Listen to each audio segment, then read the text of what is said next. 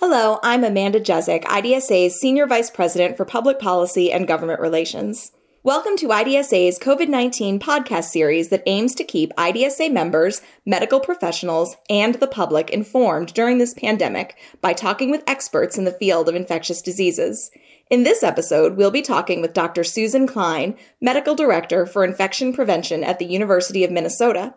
Dr. Monica Gandhi, Associate Chief of the Division of HIV, Infectious Diseases, and Global Medicine at UC San Francisco, and Dr. Jason Newland, Professor of Pediatric Infectious Diseases at Washington University, about how to summer safely. Thank you for joining us today. Dr. Kline, with vaccinations more widely available and the recent revision of CDC's guidance on masking, does this mean life will go back to normal, so to speak, this summer? Are there some precautions that everyone should still take? We're not quite back to normal. And I, I, know the, the CDC guidance, which came out just a few days ago, saying that fully vaccinated people after two weeks after their, their last vaccine can now stop wearing masks in both indoor and outdoor spaces, is something that I think each individual person has to decide if, if that's the right thing for them. You know, some high risk individuals or some people who are not comfortable with that may still want to continue to wear masks in crowded spaces, especially indoor crowded spaces. You know, we have to keep in mind that a, a fairly large percentage of the population still has not been vaccinated.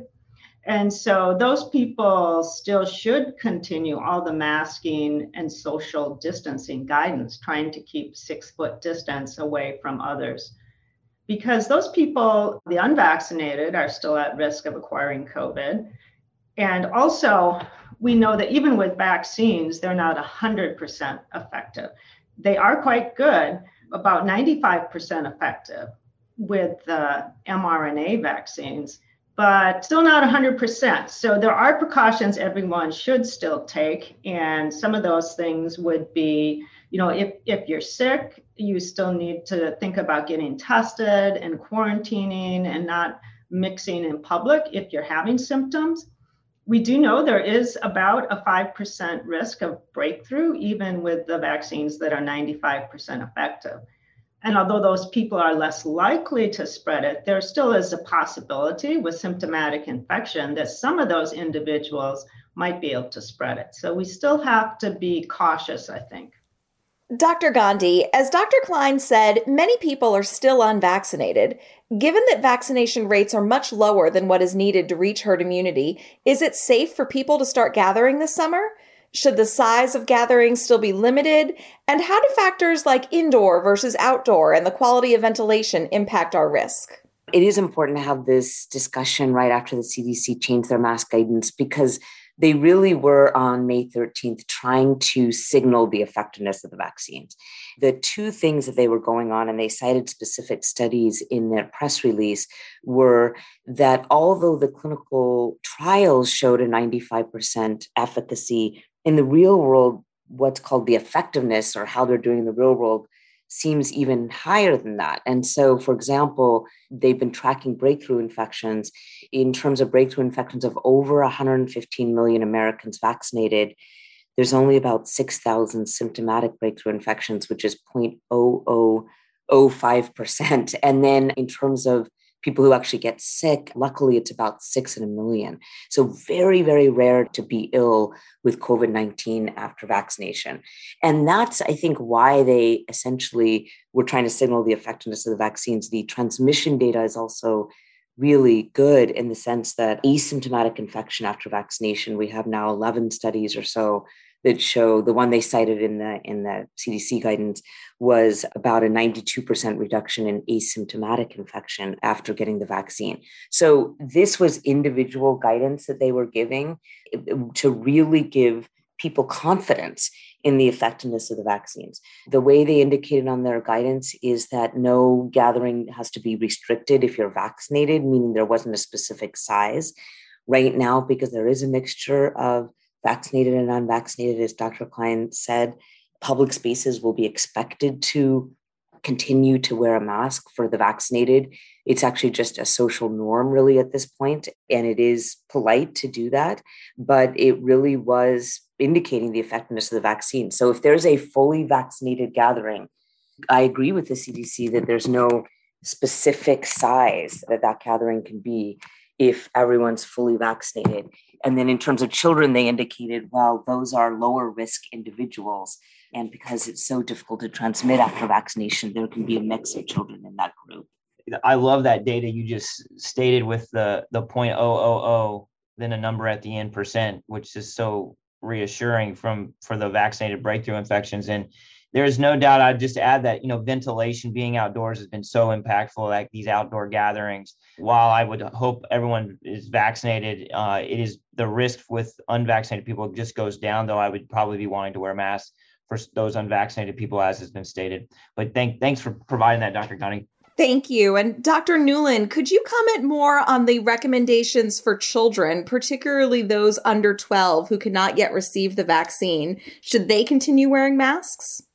Well, I think Dr. Gandhi mentioned that, you know, they are at a little, have been at less risk. Though we do know that children can not only get the virus, maybe it sometimes seems to be a little less from our data, especially less than 10, but they also can definitely transmit the virus. And I think early on in the pandemic, there's a lot of notion that, oh, you know, our little ones less than 10 don't seem to be giving it to people, though there's been some good household transmission studies that have demonstrated that it really doesn't matter how old you are. If you're in a house with someone that's infected, whether you're five or three, you're gonna you can transmit COVID-19.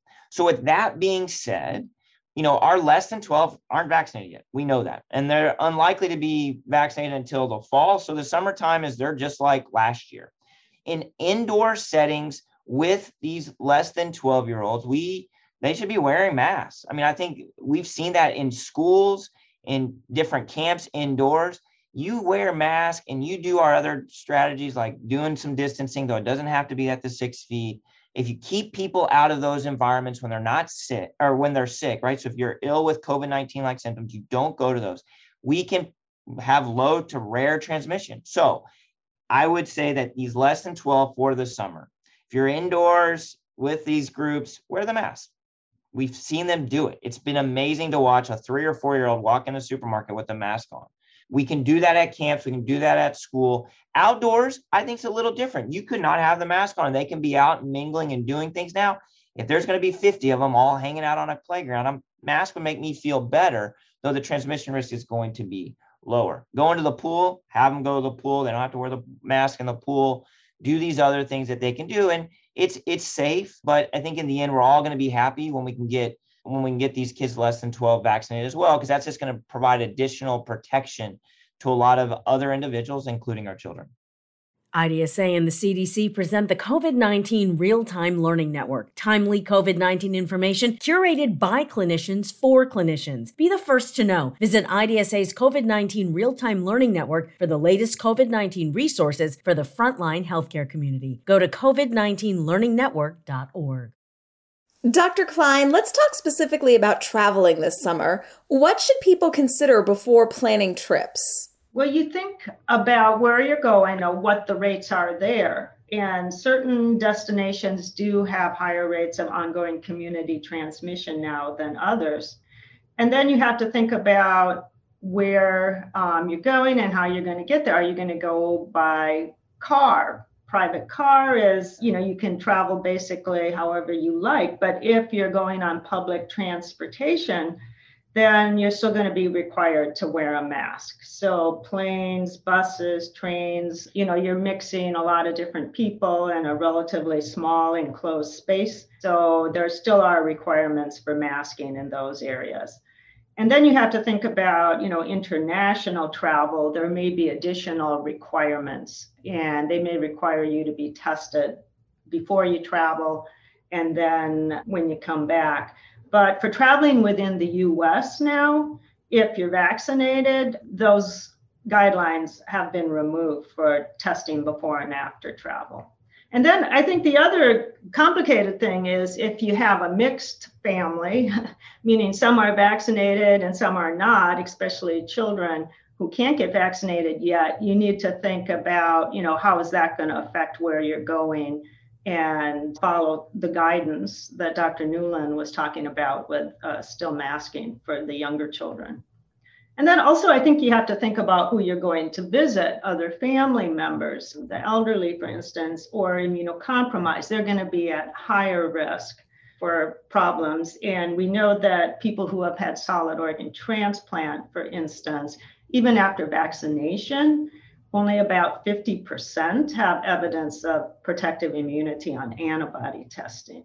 So, with individuals like that, if you're going to be in close contact, you need to take some additional precautions.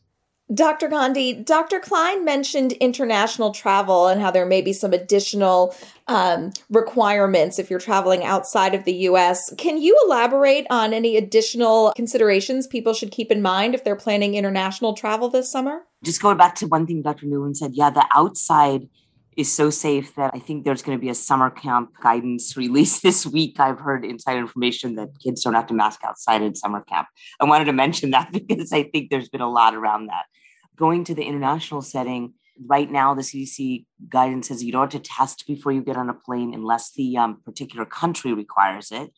There is a requirement to test when you come back to the United States from an international setting even if you're vaccinated. That may change, but that's how the guidance stands right now.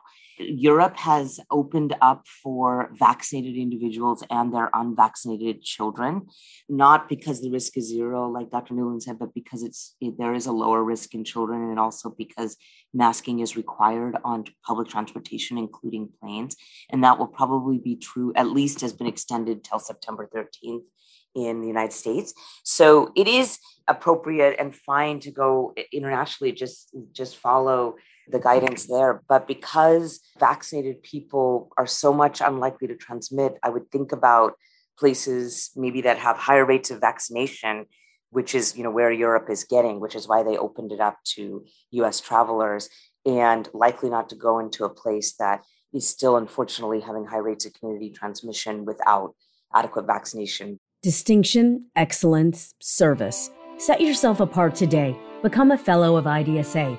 Visit idsociety.org slash FIDSA to apply by May 31st. I'd like to get some final thoughts from each of you. With public places opening up, the weather getting warmer, mask requirements loosening, does this indicate that the pandemic is over? And can we expect life to be back to normal this summer? Dr. Newland, let's start with you. So the pandemic's not over. I think Dr. Kline did a great job summarizing that at the beginning. We are so close. The light is bright that that there is an end, but there's still a, a large. There's still groups that aren't vaccinated. We know that as of today, 37% of our country is of adults are fully vaccinated. We need to continue working toward more vaccine vaccinations, and we know that there's going to be the groups that just aren't going to get it. Um, there's a group. There's a lot of people right in the middle that are waiting to see more data on the safety of these vaccines. And we have the children. And being a pediatric infectious disease physician, as member of the Pediatric Infectious Disease Society, IDSA, and others, we know that vaccines in the end is the way forward and to an end. We are excited that the pediatric trials are ongoing. We're excited to see the 12 to 15 year olds being vaccinated, but we have to follow the safety and we got to see the safety data. We need those trials so that we can vaccinate more. Because as Dr. Kline mentioned, there are some groups that don't have the immune response that others do. And so there are vulnerable people out there. So the more people that we can be vaccinated, the more protection we provide to our communities, our society. And the sooner I am to going to a like blues hockey game with a packed arena for a playoff game, which unfortunately won't happen this year. Dr. Kline, any final thoughts from you? You know, there are a lot of people that still need to get vaccinated, in particular children. The vaccination rates across this country are still quite variable epidemiologists report in the New York Times that 70% of US population needs to be vaccinated before most activities can be resumed without precautions. We still have a ways to go to get to that 70% mark. It's really important that we try to increase accessibility to vaccination for adults, get it out to those that haven't had a chance to be vaccinated yet. Dr. Gandhi, final thoughts on summering safely? I think why the CDC did this last week, and I actually commend them for it, was trying to give motivation for vaccination. And I do recognize that it seemed uh, confusing because we were not yet at those 70% vaccination rate that President Biden had set for a goal for July 4th. And I think we are going to get there. I think each state is going to decide themselves. But I really think they were trying to signal the incredible effectiveness of the vaccines and encourage all adults and children who were able to to get the vaccine. And so I'm going to give them a lot of credit for it. In terms of where when we're going to get there, I actually think that 70% first dose vaccination rate among adults over 16 and as many uh, adolescents 12 to 15 that can get it is a very a clear sign of likely when we're almost back to normal. Why? Because when we look at places that are vaccinating faster than we, which there are about three countries now Israel, the UK, and Bahrain, even with not being able to vaccinate little children, they are looking at very low case rates. And even despite opening up, like the US is hoping to open up, it is pretty amazing how effective these vaccines are. So, when do I think it's going to be? You know, I guess people call it the new normal. I do think that July 4th is a good date for us to look forward to, to feel that's going to be as normal as it gets after a pandemic. At this time, I'd like to thank Doctors Kline, Gandhi, and Newland for their time, participation, and expertise. For the latest information and resources on the COVID 19 pandemic, visit IDSA's website, idsociety.org, and don't forget to follow us on social media. Tune in next time as another diverse panel of medical experts discusses the latest on this rapidly evolving pandemic. I'm Amanda Jezek. The views and opinions expressed here are those of the presenters and do not necessarily reflect the official policy or position of the Centers for Disease Control and Prevention. Involvement of CDC should not be viewed as endorsement of any entity or individual involved with the podcast.